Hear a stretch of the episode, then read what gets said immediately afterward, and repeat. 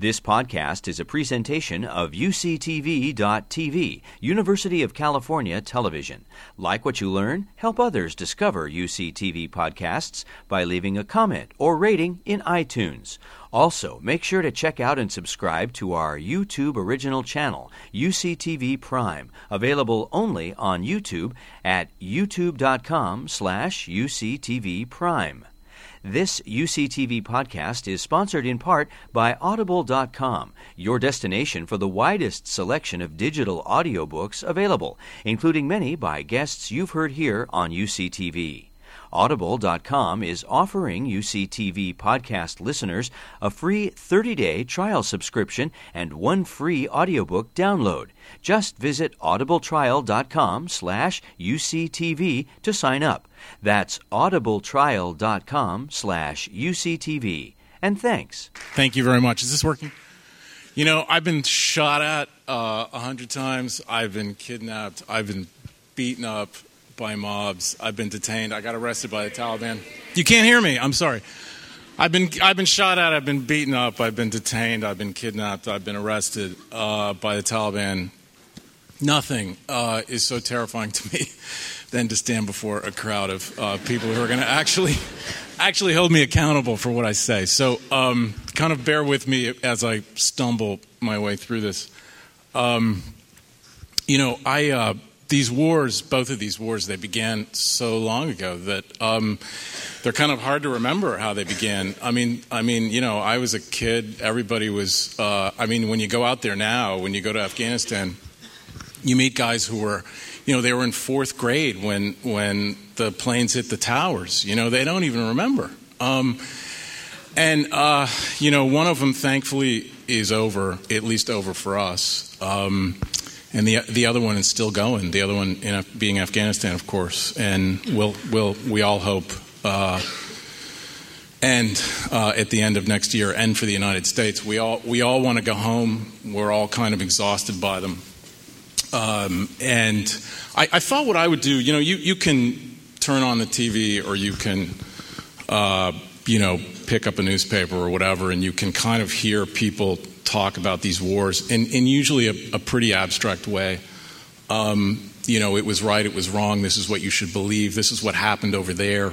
Um, and I, and I, I, you know, when I was in Iraq and in Afghanistan, I used to hear, I, I, I couldn't listen to that stuff when I came home. Um, for that reason, it was so removed um, from my experience there. And what would happen when I came home is people they wouldn't ask me how I, you know, what do you think about the war in Iraq? Was it right or wrong or whatever? Um, they would say, God, what's it like over there? You know, um, tell me a story. Um, and so I'd tell them a story. You know, I'd say, God, you know, I was driving my car, and then you know we hit this checkpoint, and the guys had masks, and and I'd, I'd tell them a story. And so, um, when I, when I wrote my book about the wars, and, and what I'm going to try to do a little bit tonight is um, I just want to kind of convey to you what, what it feels like to be there. Um, you know, war is such a strange thing. Uh, you know, the cliche is it's like seven parts boredom and, and one part terror. And, and that's right. Um, you remember the terror. Um, but but war, war is so amazing because it kind of it's like the human condition kind of in, in extremis. You get everything. You see people at their absolute worst, um, you see people at their best.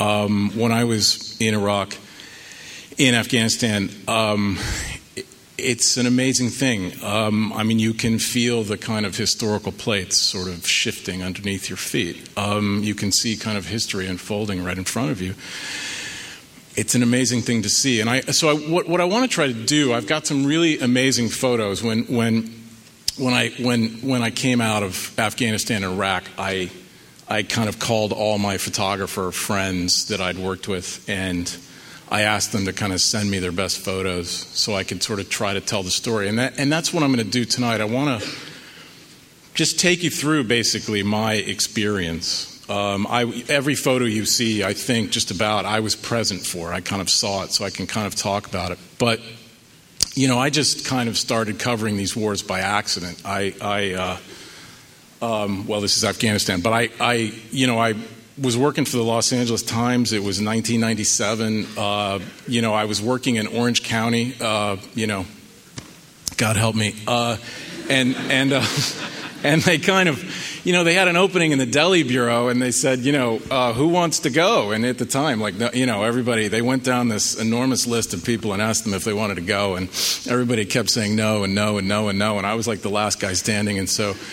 Um, you know, I didn't have a nice house with a pool, and and so uh, I ended up in New Delhi, and then there was this kind of strange place called Afghanistan, and this was in the '90s, and so it was, you know, three years before 9 11. It was kind of the time when no one was thinking about these places.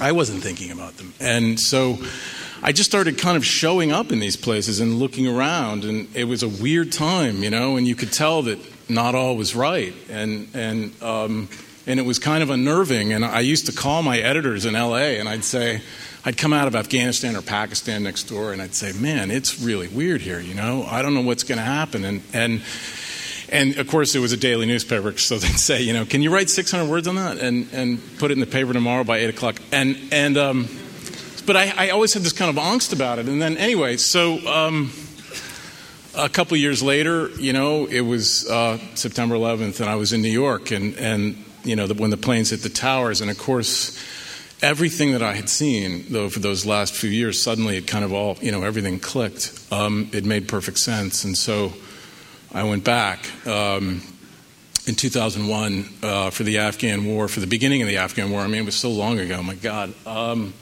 and then I stayed for a couple of years, and then basically, like the rest of the U.S. government and U.S. Army, I, I went to Iraq when that war started. I stayed there for too long. I stayed too long at that party, but but but four years I stayed in Iraq, and then uh, and then I started going. Then I, I came back to the United States to write my book, and then I started going back to Afghanistan. And I was I was in Afghanistan as recently as just last year, um, and so I want to just try to kind of walk you through kind of some of the stuff that I saw, and I'm going to just kind of go through some of these photos and, and, and kind of pause them here and there.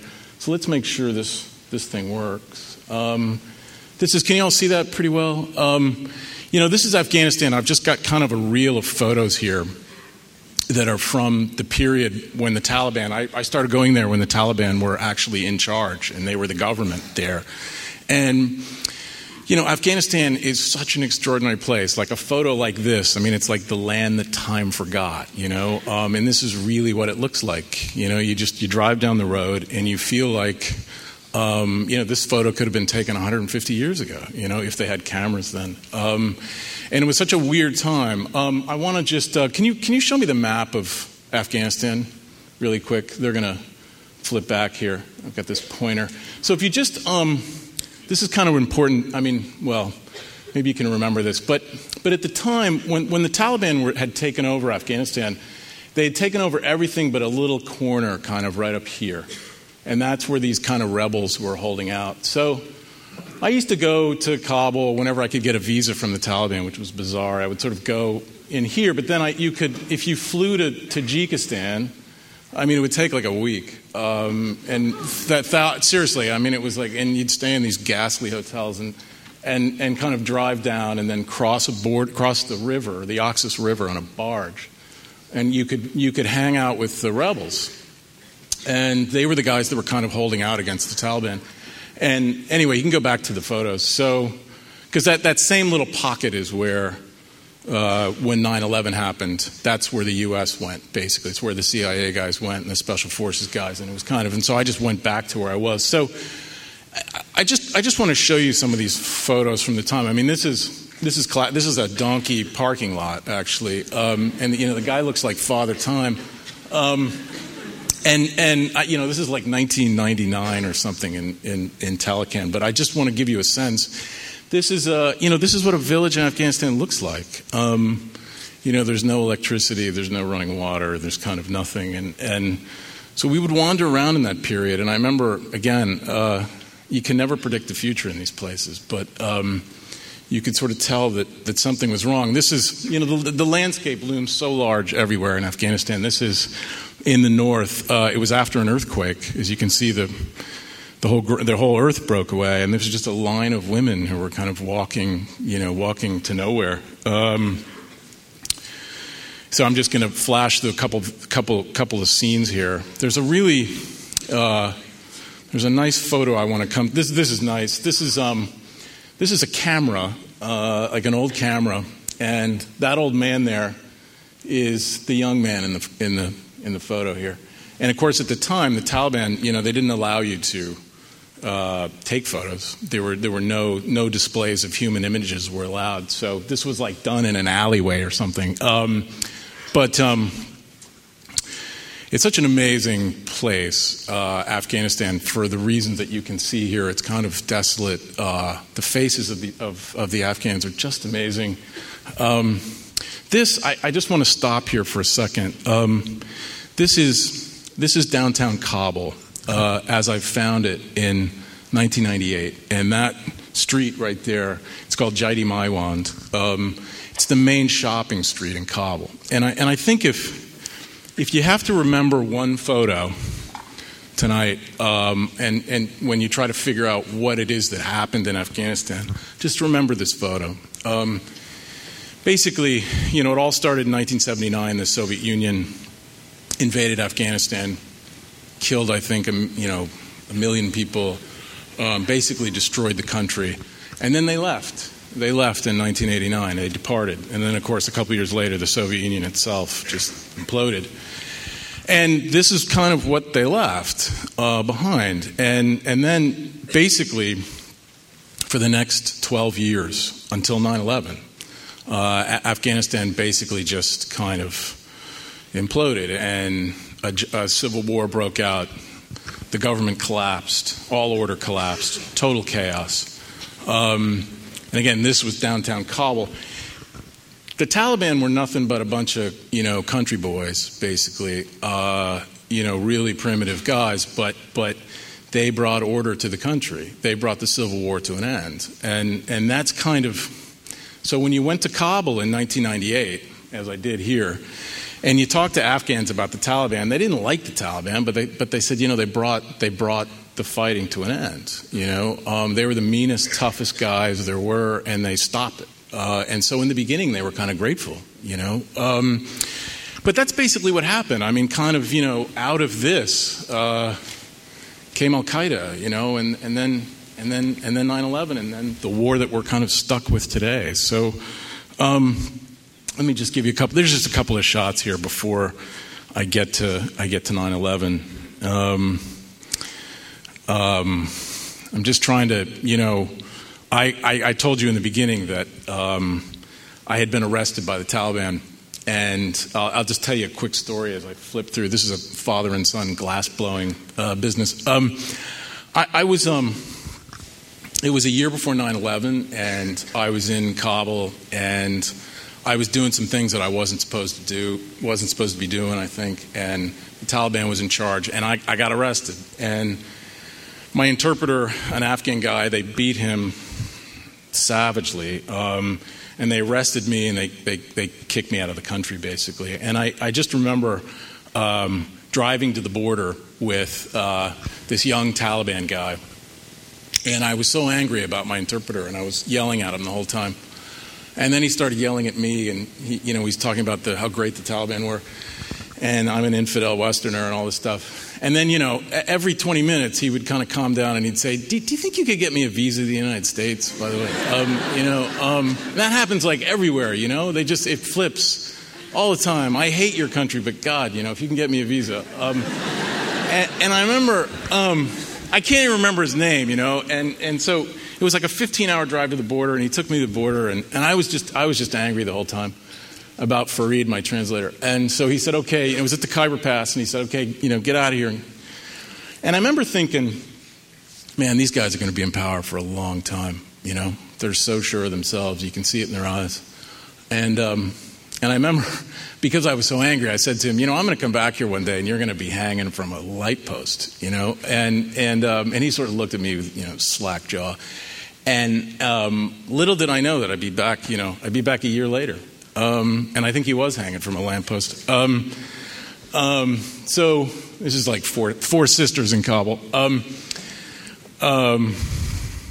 I, I want to say this is American Gothic. It's sort of the Afghan version of it. Um, you know, it's like mom and mom and pop with preemie baby. Um, um, and this is this is this is. I, will just show you this. This is Taloqan. Uh, this is a, this is a this is a, a, little town in northern Afghanistan, and I spent a lot of time there in the late '90s, and then I went back there uh, the day that it was. I'll come to this later, but the day that the Taliban fell, and this street here was just remarkable. People were out into the streets. The guys were taking the turbans off and they were digging up these television sets out of the ground that they had stored the whole time. And, and it was just an amazing scene, you know. Um, but at the time, anyway, um, this, is, I, I, this is kind of an aside, but um, this is, uh, I don't know how many of you people recognize him.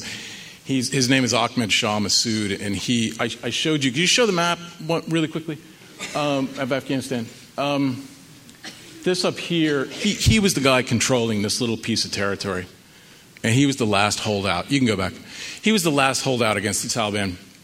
You know, these warlords are just, you know, some of them are mean dudes, you know. I mean, they, they practically eat, you know, children for breakfast. And he, he looks like a, you know, an Italian painter. And, um, and he, and you know he was fluent in French, and he was uh, he was really a remarkable guy um, and humane and uh, fun to talk to and kind of hang out with. He loved reporters. And um, I, I, don't know how you remember this. It's very interesting. He was kind of pro Western. And so on September 9th, two days before 9 11, um, Al Qaeda killed him. Um, and, and then 9 11 happened. And so they, they knew that uh, the Americans were going to come to him. Um, and they were right. Um, so they thought, well, we'll take care of him first and then we'll do the 9 11 attack. Um, anyway, he was a great guy. Um, and this is just a, I spent a couple of days with him, and I, you know, this is this crappy helicopter they had, and the engine blew up, and we got stuck there for a few days.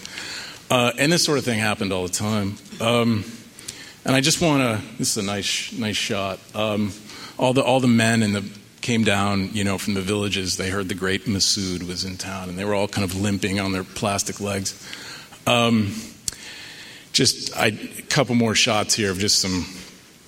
I, I like I like this picture because you know um, these kids can't read their own language, you know, much less English, and uh, you know there was like there were poppy there were poppy growing everywhere um, at the time. But um, I just got a couple more of these I want to show you before. I mean, you can see the landscape is so stunning. Um, again, just kind of a typical scene in, in Afghanistan. So whenever, whenever, whenever you hear somebody on television say, we need to bring more development aid to Afghanistan, just remember, this is what they're working with, you know? Um, it's hard. Um, this is a girls' school. Um, and, you know, I should just say, and I'll, I'll, I'll talk a little bit more about this, but, you know, people, everybody wants to go home, right? Everybody wants to leave. Um, of course. Uh, we've been there for too long. We've spent too much money. Too many people have died. Um, but when people say we haven't accomplished anything, um, just remember, just remember the girls. You know, when I was going to Afghanistan in 2000, um, in 1999, there were no girls in school, like zero. You know, it was prohibited. And now there's three and a half million girls in school. And, you know, if one thing has changed that country more than anything, it's that. Um, you know, we've built a lot of schools. I think there were one million boys in school. Now there's like five million boys in school. Um, but but the just remember the women. Um, this is and I, again I don't want I can't talk this long about every photo, but but um, this is a this is a nice shot because I mean I love the look on her face. But when when you go to Afghanistan, you know it's it's on the, it's on the old Silk Road, and so um, you know every every chromosome that like God ever created is like passed through there, and so you get like you know green eyes, blue eyes blonde hair, red hair. I mean, man, you get everything, you know, Asiatic, everything. Um, and so um, you can see the terribly, terribly troubled look on her face. But, um, and I think, so uh, just let's go back to the map really quickly, if we could. that wasn't a joke. Um, so, um, so anyway, so let's just, you know, imagine 9 11 happens and, um, you know, this is the way it works at the New York Times. Like some editor came over to me and said, "Didn't weren't, hadn't you been to Afghanistan before?" And I kind of jumped up and said, "Yeah." Sorry, and um, and and he said, "Well, just you know, find your way to the rebels, you know, um, and and and call us when you get there." And and you know, it was like a Monday, and he was like, "You know, we, we're going to be expecting to hear from you, you know, by Wednesday, and we'll have a story in the paper or something." You know, and it took again, it took like it took like two weeks, but but I I think I flew to Kazakhstan, you know, and then. Uh, and then I flew to, and then I, I flew to this lovely town, uh, Dushanbe, which is a total dump. We used to call it the Paris of Central Asia, just jokingly. But I kind of made my way down here, bribing people the entire way. And, and then I, I crossed the river again, and sort of in the same place where I had gone a couple years before. And, and this is kind of was the area where, where kind of the Americans ran the initial war out of. Kabul's down here. There was a front here, and there was kind of a front line up here. You know, the rest of it's mountains. You can go back to the um, and then, so, so basically, we're, we're kind of in, in 2001 here. This looks like Jean Claude Van Damme is taking over the command of the. But, you know, and, and the funny thing about this photo is that, you know, the, the, the Northern Alliance, which was the name of the rebels at the time, it's now the government, but, um, I mean, these guys were, you know, illiterate, uh, no uniforms, you know, just, it was like pickup basketball with guns. And, and, uh, and then the Americans sort of showed up and said, Here, put, put on these uniforms. And, and they gave everybody a haircut. And uh, so suddenly they looked official, you know. Um, and so here they are, and kind of it's right, right as the war is, is kind of getting underway. And, and I think the next shot, um, this is the first day of the war. I think it was October 12th, 2001. And this is uh, a line of B 52 strikes. Uh, those are 2,000 pound bombs. And I just want to I just want to tell you what it's like. Um, it's you know it's not like the movies uh, where the bomb goes off and then you can hear dialogue. Um, you know it's um, I was with my friend named named James Hill and he's a photographer. who took this photo and James and I had rented this mud hut in this town called Khoja Bahauddin and we rented a generator. We rented a bunch of people basically and we were staying in this mud hut and it was the nicest mud hut in town because it had windows, it had glass windows, and which is which is important. And so we were the front line was about ten miles away, right up here, and um, we woke up one morning. It was about five o'clock in the morning, October twelfth, and it was like an earthquake when the when the China cabinet or the tea service is shaking. It just shook and you, that was the bombing. It was like an earthquake. Um, and that's what it's like. I mean, that's what these airstrikes are like. They are like a 2000 bomb does not just go off and go away. You know, it shakes the earth for a long time. Um, and, and, and in those initial days, you remember we had almost no troops on the ground, and sort of the Americans just bombed for six weeks basically until they ran out of targets, and then finally the Taliban sort of gave up. Um, this is a funny little sequence. It's not funny, but uh, th- this is the Northern Alliance. Again, this is the government now. And, and, we were outside of a city called Kunduz, which is in northern Afghanistan, and the Taliban were trapped. They were under siege.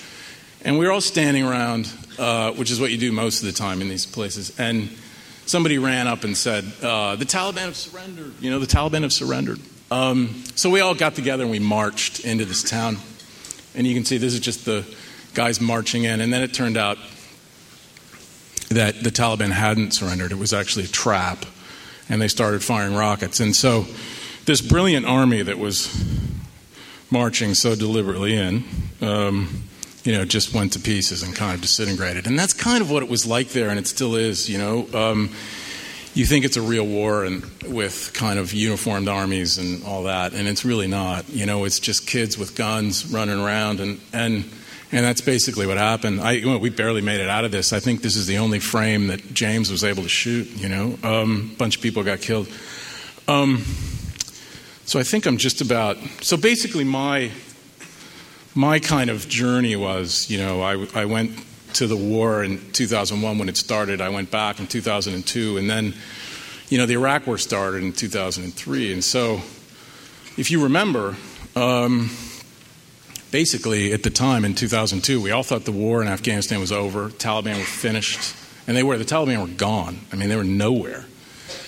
And then everybody started talking about Iraq, the administration, etc. But most important, really, was all the resources, uh, the troops, uh, everything, all the money, all the attention, all the planning. It went to Iraq. Um, and we forgot about Afghanistan for, you know, for five years, basically. And took our eye off the ball. And, you know, we'll, we'll come back to that. But um, that's basically what happened. You know, we, we kind of took the whole friggin' thing and moved it to Iraq to do that war. And meanwhile, th- this one got away from us, you know. Um, so, like everybody else, uh, I went to Iraq in 2003. So I want to. Oh, I'm not quite done. Sorry. Um, this is an extraordinary set of photos. I, I, James and I were just driving through the desert one day. This is kind of late 2001. The Taliban are collapsing. Um, and it happened. My God, the Taliban, whole government collapsed in about three days. We couldn't even keep up with them, you know. Uh, they were surrendering so fast. And so we were driving across northern Afghanistan. Give, give me the map really fast, please, if you could. Um, sorry.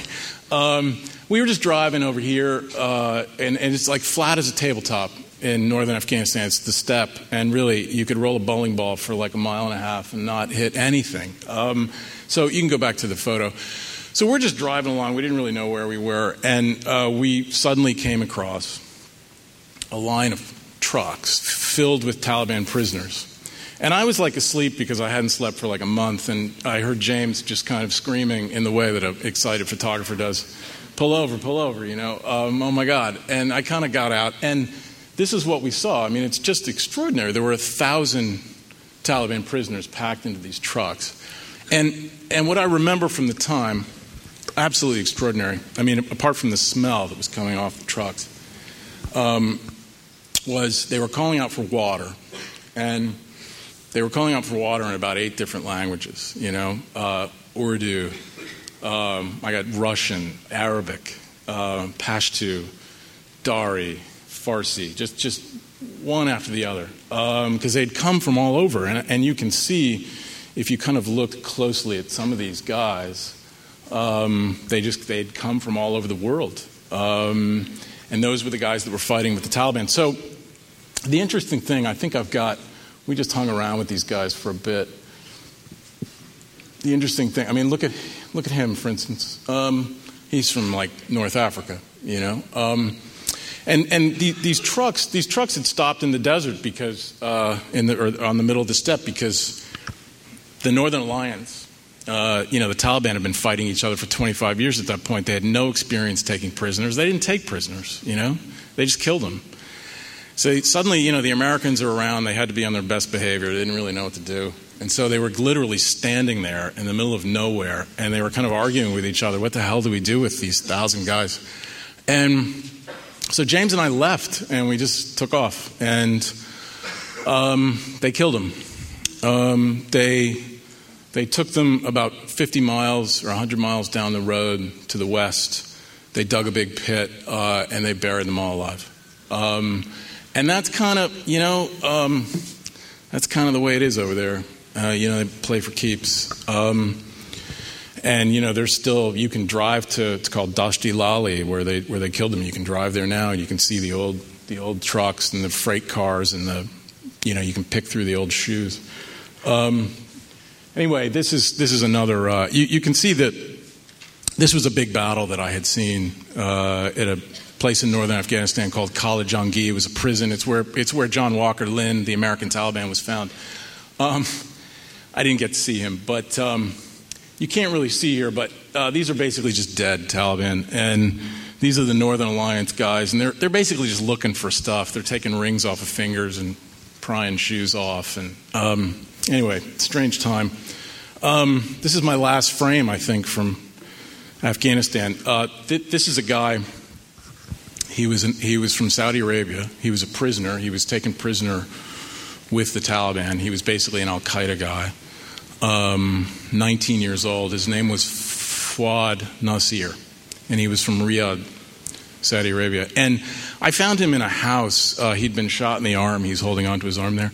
And you know, most of these Al Qaeda guys are pretty terrifying. I mean, they really are. Um, but a lot of them were just kind of like losers, you know. And Fuad Nasir, God bless him, uh, he was just kind of a loser, you know. And he'd, he'd been recruited, he'd gone to, and this was very typical. Um, he was at, at Hajj in Saudi Arabia, the, the big religious pilgrimage. He'd been recruited. Somebody said to him, Do you want to fight the Jews? Um, I can take you to Palestine. He didn't know. He took all his money and he and he went. And suddenly he found himself in Afghanistan. He wanted to go home. They wouldn't take him. Um, and he finds himself on the ground, uh, prisoner. Um, I don't know what happened to Fuad. I, I, I talked to him. He sort of told me his story in this house. The guards were standing over him, basically debating whether to kill him or not. Um, I remember he gave me, he said, Could you try to tell my mother that you saw me? Um, and I said, Sure, you know, give me your address. And he gave me an address, and as it happened, I, I was working for the New York Times, then I, I, I, had a friend who was in Saudi Arabia at the time, a colleague, and I, I gave him the address. And he looked around for his parents and couldn't find him. Like the address wasn't wasn't quite good enough. But um, I can't imagine that he made it back to Saudi Arabia. But um, anyway, that's me. I think at this point I hadn't taken a shower in about three months. But um, you can see how beautiful the landscape is. This is the road between the road to Kandahar. Um, yeah, this is the last shot from Kabul. So, just for a moment, um, I want I want to kind of uh, ask you to rewind your brains a little bit, and we're going to go to Iraq. Um, and you know, I, sh- I, should just say before I start talk a little bit about Iraq, um, I want to kind of take your questions afterwards, and I don't want to I don't want to drone on forever. So, um, you know, you know, save your questions, or I don't know, or shout them out. Um, um, but let me. This is Iraq, of course. You don't need to see a map of that. I just want to kind of give you a quick overview of kind of what I did. Um, again, really typical the New York Times. they, they, called me about a week before the invasion and they said, Look, um, we're embedding a bunch of guys with the military, but we want you to just go on your own. Um, since with James, and they, they called up James Hill, who was living in Moscow, and they said, You and James were so great in the Afghan war. So we were just thinking you could go and just kind of go in there and drive around a little bit. So being the total moron that I was, I, I flew to I, I, flew to Kuwait, and um, of course I, I, you know I checked into the Marriott hotel, and I and I, went to the Hertz rental car, and um, and I and I asked for an SUV, and it's really funny. The guy said to me, "You're not gonna you're not gonna take this across the border, are you?" And I said, "No, no, I'm just." Going to take the family out for like a picnic, like near the border or something. And, and, and then, of course, I just, you know, I drove across the border on, when the invasion started. And um, before I go on too much, well, i i want to tell you a story about the rental car because it's really funny. But um, um, so, anyway, basically, you know, you guys probably all remember, but so 165,000 American troops, um, bam, they just went straight to Baghdad. Uh, and that was kind of the plan was go to Baghdad, take down the government, and go home, right? Um, little did we know. Um, but that was kind of the plan, and it was a weird time. Um, you know, well, I'm just going to walk you through some of these. This is just kind of some shots from the initial days of the invasion. most of these in the beginning here, these photos are taken by James Hill. Um, and it was just, you know, again, I'm just, James and I are driving in the Hertz rental car. We've got this Egyptian woman that we flew in from Cairo who's riding in the back seat. And we're just driving around. This is a nice shot. The, the important detail here is, uh, is the Skittles. It, this was. Um, this was like in the middle of a dust storm. I don't know if you remember, there was this huge dust storm in the beginning of the invasion. Um, this is this is kind of interesting. Um, you see, it's a dead Iraqi soldier. We didn't see very many dead Iraqi soldiers. There weren't. There wasn't very much fighting. And what what we did see, and it's just remarkable, and it tells you a lot about the war was as we drove to Baghdad, and that's a long line of trucks, and really it was an extraordinary thing. That line of trucks went for 50 miles, you know, um, just truck after truck after truck. And we'd see soldiers like this occasionally, but what we saw were Iraqi uniforms because they were just taking off their uniforms and throwing them on the ditch, you know. And so everywhere you could just see the piles of uniforms. They were just deserting that fast. Um, so um, that, that was un- actually uncommon. You probably remember this. This is, uh, this is the Saddam poster. This is an, uh, probably a good time to tell you about, what, about the rental car. But um, um, this is they're pulling down the statue. You know, we all thought the war was over. Um, so, you know, it took 19 days. I think it was 600 miles. Uh, you know, and um, well, I should I should tell you about trying to think whether to tell you about the. Yeah, I'll tell you about the rental car. so, so I'm kind of ashamed. Um, so uh, uh, James and I drove north, and, and we drove we drove to Baghdad, and uh, you know, again, we were kind of we hadn't taken a shower in three weeks, and uh, but the car was in great shape. We'd gone through all these kind of ambushes, and these helicopters had shot at us at one point, and um, we almost got run over by a tank once, and, and, but the but the car was in like perfect condition. And then we got to Baghdad, and things were crazy, you know, and, and everything was nuts. But the, I was very proud to say that the, that the SUV was in perfect shape. And and so I stayed in Baghdad that first trip, I think, for about six more weeks. I drove the thing everywhere. The city was was in total chaos. Uh, not, a, not a scratch on the car. And, and uh, so finally, at the end, I think it was in May 2003, I, I, it, it, finally came time that I had to take the SUV back to, to Kuwait City. So I drove, you know, I drove, I backtracked, I went 600 miles the other way, you know, bribed the guards at the Kuwaiti border, um, went in, uh, very proud of myself, drove into the parking lot, and I was, I was handing the keys to the guy at the Hertz rental car another car backed into my uh, SUV and took, took off, like took off the mirror, you know. Um, anyway, so we're gonna go really fast. I just want to. You, you, probably remember what happened, but uh, this is this is sort of happier times. This is one of Saddam's one of Saddam's palaces. There's just a couple of. This is literally in Saddam's palace in Tikrit, uh, the day after the regime fell, uh, and I, you know, we were just running around. Um, um, it's a nice little scene, isn't it? Um, this is, and I, I kind of want to stop here and talk a little bit. This is the central bank uh, in Baghdad, and it's, of course, I don't know if you remember, but uh, you know, it was such an extraordinary day, April 9th, 2003, the day that Saddam fell. The whole, the whole war changed that day. Um, it, the night before, I, I had driven up uh, and I parked with, I was shadowing the Marines, and 165,000 American troops had. Sorry, sorry. 100, 165,000 troops uh, were literally on, on the outskirts of Baghdad, and they were, we were going in the next morning, April 9th. And nobody knew what was going to happen. You know, there were all these rumors, and, you know, oh my God, there's going to be a fight to the death, and there's going to be chemical weapons and all this stuff. And, and, you know, we drove into the city that morning, April 9th, and there was nothing, you know. Um, and you could tell the army had disintegrated completely. Um, totally calm. By 10 a.m., uh, the looting began. Um, you know, by noon, uh, the city was on fire. By, by 3 p.m., uh, it was complete and total chaos. And I, and I remember that day so clearly because, you know, we went in in the morning uh, with the conquering army, you know, 19 days, 600 miles marching in. And then you could just feel the whole thing turn. Uh, you know, just watching the whole thing just kind of disintegrate. And, um, and I remember thinking at the time, my God, every 20 minutes that this thing goes on, it's going to it's going to take another year to get this back in the bottle. And um, it took us eight years to get it back in the bottle, but it all happened that day. You know, we kind of, I mean, I could ramble on about that forever, but um, it was an extraordinary day.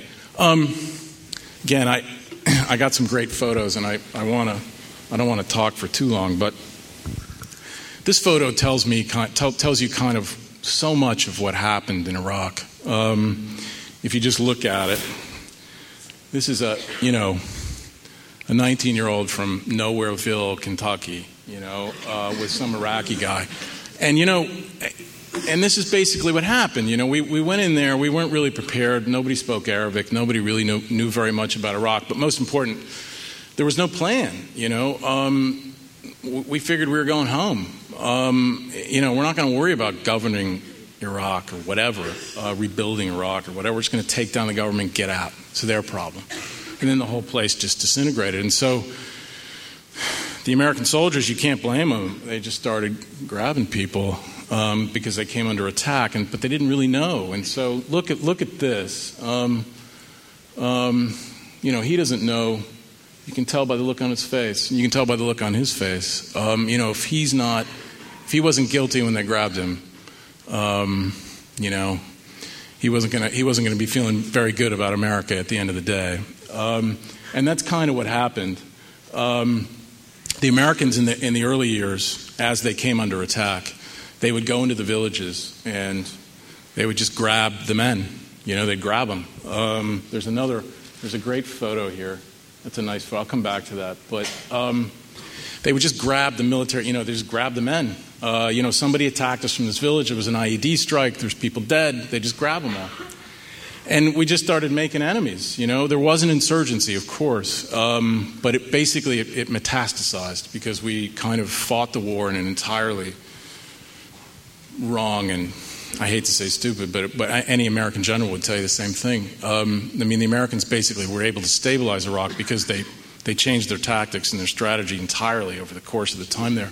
But in those first, in those first months in the war, you know, things just kind of got out of control. I just want to, I do want to back up and show you that. It's such a great photo. I don't know if you can see the kid, you know, with the little, waving the little white flag there.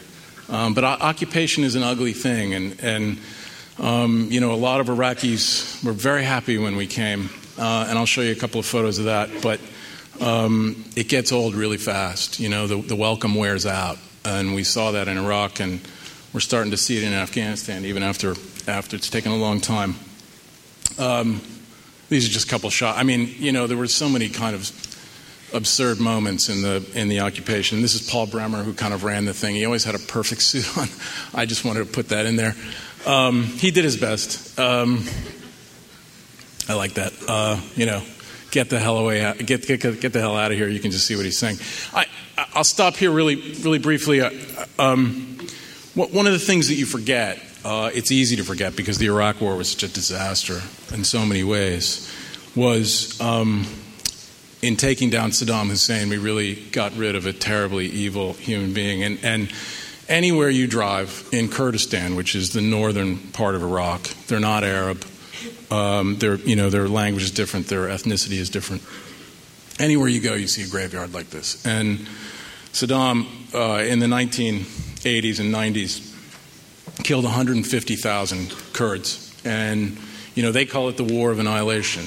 Um, and so they were very, very happy when we came, and, and rightly so. And um, uh, but it, but it's again, it's kind of it's it's easy to, to forget in all of that uh, that for everything that went wrong with the invasion, some things went right. Um, so this is, um, I mean, God, this is. Uh, these are lists of dead that I just want to show you. This is Kanan Makiya, who lives in Cambridge. He's a professor, um, Cambridge, Massachusetts.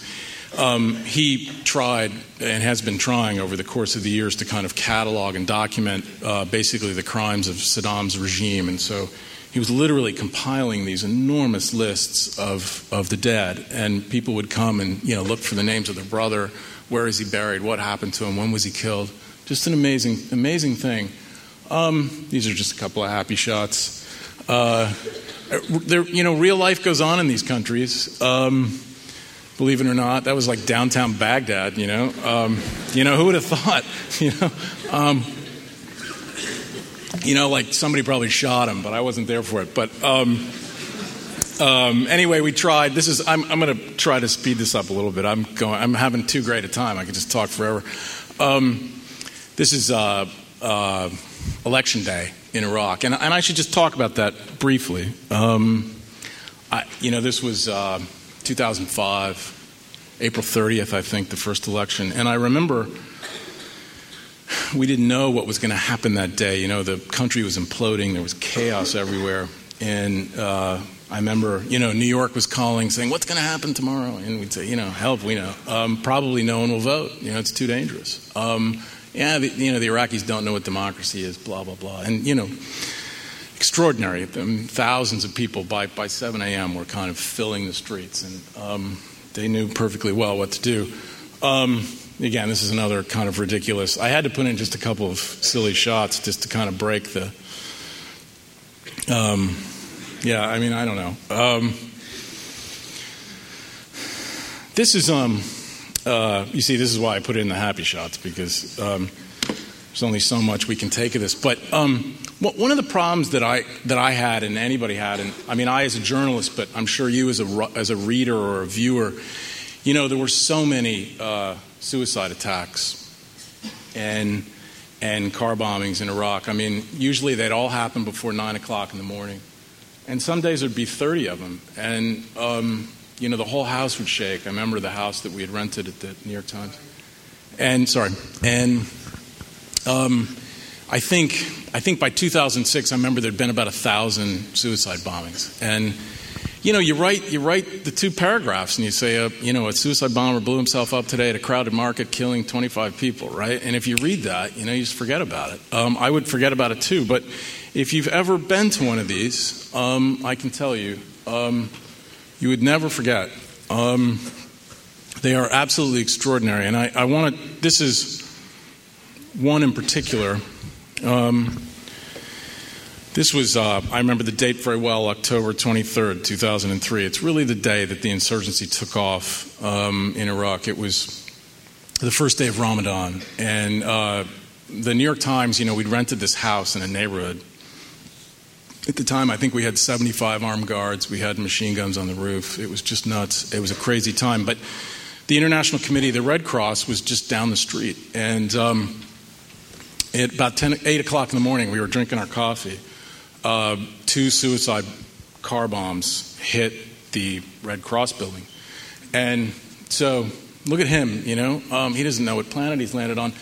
And you can see uh, you know, that's one of the trucks right there. You can't, what you can't see is that right, right next door to the Red Cross was a girls' school, an Iraqi girls' school. And I will never forget, um, we all ran out the door at the New York Times to go see what had happened. The whole house shook. You know, my coffee spilled over. Um, I felt like I was living in a dollhouse, you know. And we ran out the door, and as we were running to the scene of this, the Iraqi schoolgirls were running out, you know, and they had little blue uniforms on and their eyes were open wide and their mouths were open and they were crying and they were screaming and, and that's kind of that's what one of these things is like you know he's trying to figure out if that's his friend you know um, and if you can just imagine um, 10 of these a day um, i don't know in a, in a city the size of washington d.c say 10 of these a day every day for five years um, not only what, what does it do uh, what, what does it do to, to a city physically, but what does it do to people's brains, you know? Um, and that's kind of what, that's what it was like there. And if really, if you ever saw one of these things, you'd never forget. Um, anyway, it's another couple of happy shots. Um, I, I, need to turn this one upside down so you can see the look on its kid's face. But um, life does go on in these countries. It's a remarkable thing. I mean, this was like this photo was taken like in the middle of the war, you know, um, at, an, at, an, Iraqi amusement park. I don't even know where it was. Um, it's a nice shot. Um, this is actually a. This is the Euphrates River is just below there. Um, yeah, the Americans built that. Um, so, again, I mean, I could drone on forever about this stuff. So, um, God, I'm going to run out of time, so I'm just going to pick up the pace here. Um, this is an outdoor mosque uh, in the middle of Baghdad. And I don't know if you can sort of look really closely. That's Muqtada al Sadr. He was one of the big, uh, one of the big leaders of the Shiites, which is the majority, and he was very, very anti-American. And I used to go, I used to go stand kind of right. You could stand right here, um, and where the prayer leader was, where the imam was. And these, man, this would go back for three miles, you know, um, open air. Just, just extraordinary. Um, I used to go there just to remind myself of how, you know, how little I actually knew about anything. Um, I, these are a couple of th- th- these are some scenes here from uh, taken by my wonderful colleague Ashley Gilbertson we'd gone down to Karbala where there was they were fighting against the Mahdi army, and there's just a couple of really dramatic shots here that I want to that I want to show you. Um, some of these photos are just priceless, um, including this one. You can see this captures everything. Uh, I mean, look at the electrical wires. Um, every Iraqi town looks like that. You can see this guy. Um, you know, he's carrying a machine gun that weighs about 75 pounds. It's about 115 degrees out. Um, you can tell he'd rather He'd rather be somewhere else. Um, that's a dead guy. You can see the grenade that they shot out of his hand, but that's kind of the better. It's the same guy. Um, again, these are some shots from from Karbala. I hate to. That's a sniper. You can see these are the spotters in the back, and they're kind of. Um, it's a nice shot. Um, that's actually Baghdad from this guy. Um, it's actually very, you know, it's the it's sort of the one beautiful way to experience Baghdad uh, is from the air. But um, um, I want to. Um, this is Sadr City. Um, I think we're going to move into. Um, I just, I just want to. Again, I'll stop here really briefly. This is a colleague of mine. His name is Ian Fisher. He's a reporter there. And this just kind of tells you a lot. You know, you go try to interview somebody on the street, street in Baghdad. This was after a suicide bombing. They used to blame us for the suicide bombing. So we'd show up, and the crowds would be out, and they'd just be wild, you know. Um, and, you know, you show up looking like, you know, looking like me, uh, or looking like him, and it was incredibly dangerous. He has a bulletproof vest on, which we didn't wear t- too often. That's his translator, uh, Abdul Razak Al Saidi, who worked for us. He's since gone to Harvard. Uh, he lives in Cambridge, Massachusetts. This was in like 2003 or 4. But there's a big crowd of people you can see. He's really happy that he's there. Um, and let's see what I, we got a couple. This is, this is another colleague of mine, Ed, Ed Wong. Um, uh, he's still alive. He lives in Beijing now. Uh, that's me. I look older in this photo, I think. Um, but these are a couple of um, Mahdi army guerrillas who were killed right after I left. Um, this was in the Battle of, of Najaf. Um, and I want to, this is the last kind of set of photos, and then I really, I am going to stop talking. Um, the, the, in 2004, as uh, Susan mentioned, I, I uh, accompanied a group of, could you go to the Iraq uh, map, please? Um, I accompanied a, a, company of Marines uh, into Fallujah, uh, and it was like the biggest battle, the war, pretty much. Um, a company, a company's about 150 guys. And uh, Fallujah was kind of, uh, it's not on this map, but it's, it's about 35 miles west of Baghdad. And in 2004, it, it fell into the hands basically of the insurgency, but the very kind of radical fringe of the insurgency, like Al Qaeda and others. And it became basically a car bomb factory. And so uh, they were just, as soon as Fallujah fell to the, to the insurgents, the number of car bombs and suicide bombings in, in Baghdad just skyrocketed. So, uh, November 4th, I think, 2004, 6,000 Marines went into Fallujah to basically take it back from, from them. Um, sorry, uh, this is street in Fallujah. We went in on foot. Um, it was uh, absolutely extraordinary. Our, our, the mission of the Marines that I was traveling with was to basically walk from down one street from one end of the city to the other, which was about five miles away. And uh, it was street to street, house to house. Um, so the 150 guys that I was fighting with, um, that I was that I was that I was accompanying, at the end of eight days, um, a quarter of them were dead or wounded. Um, that's how intense it was. So I just have I have some pictures. Um, I just have some pictures from the from that time.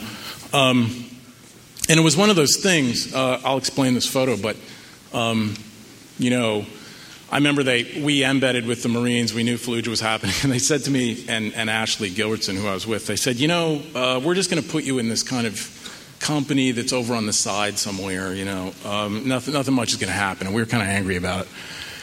And then, you know, as the shooting started, uh, they got a radio message saying, "Oh, it turns out your company is like right in the middle."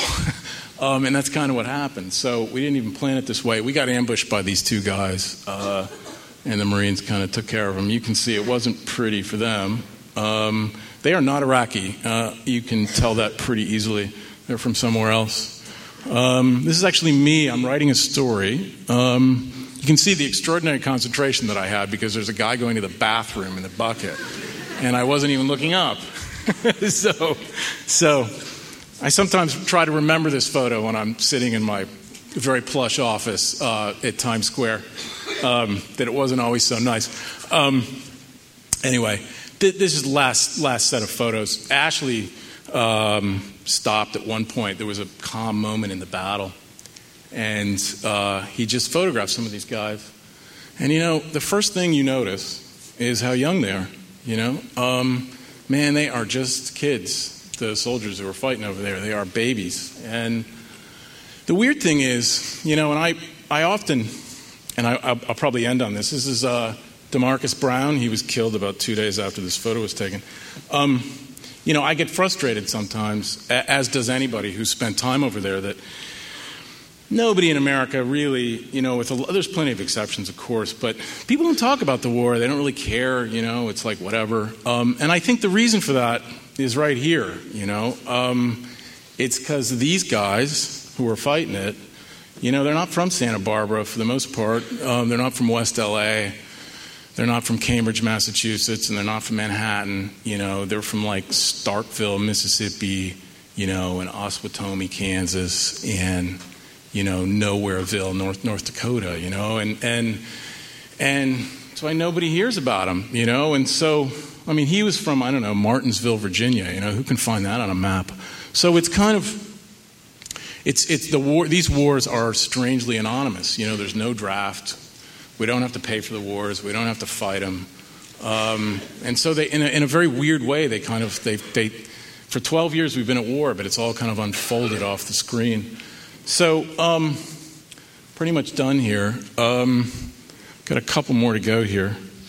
And then I really do. This is uh, Nathan Anderson. He was just, he was killed a couple days after this photo. These, this is all from Fallujah.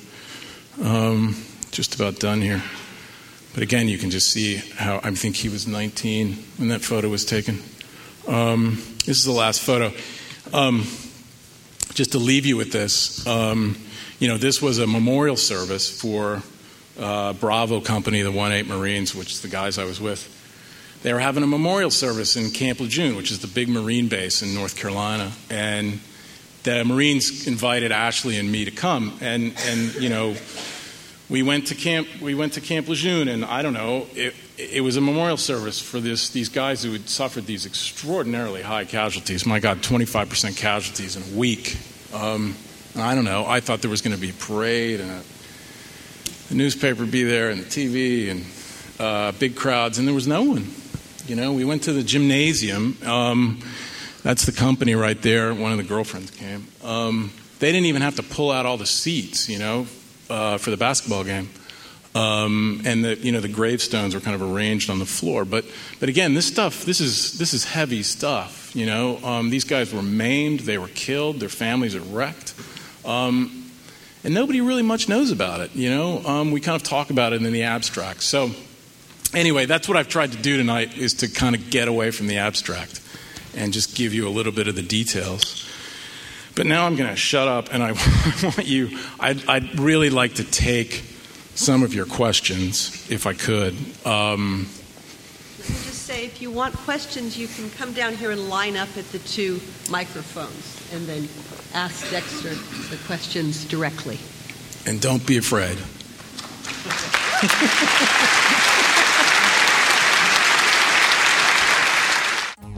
You've been listening to a podcast by University of California Television. For more information about this program or UCTV, visit us online at uctv.tv.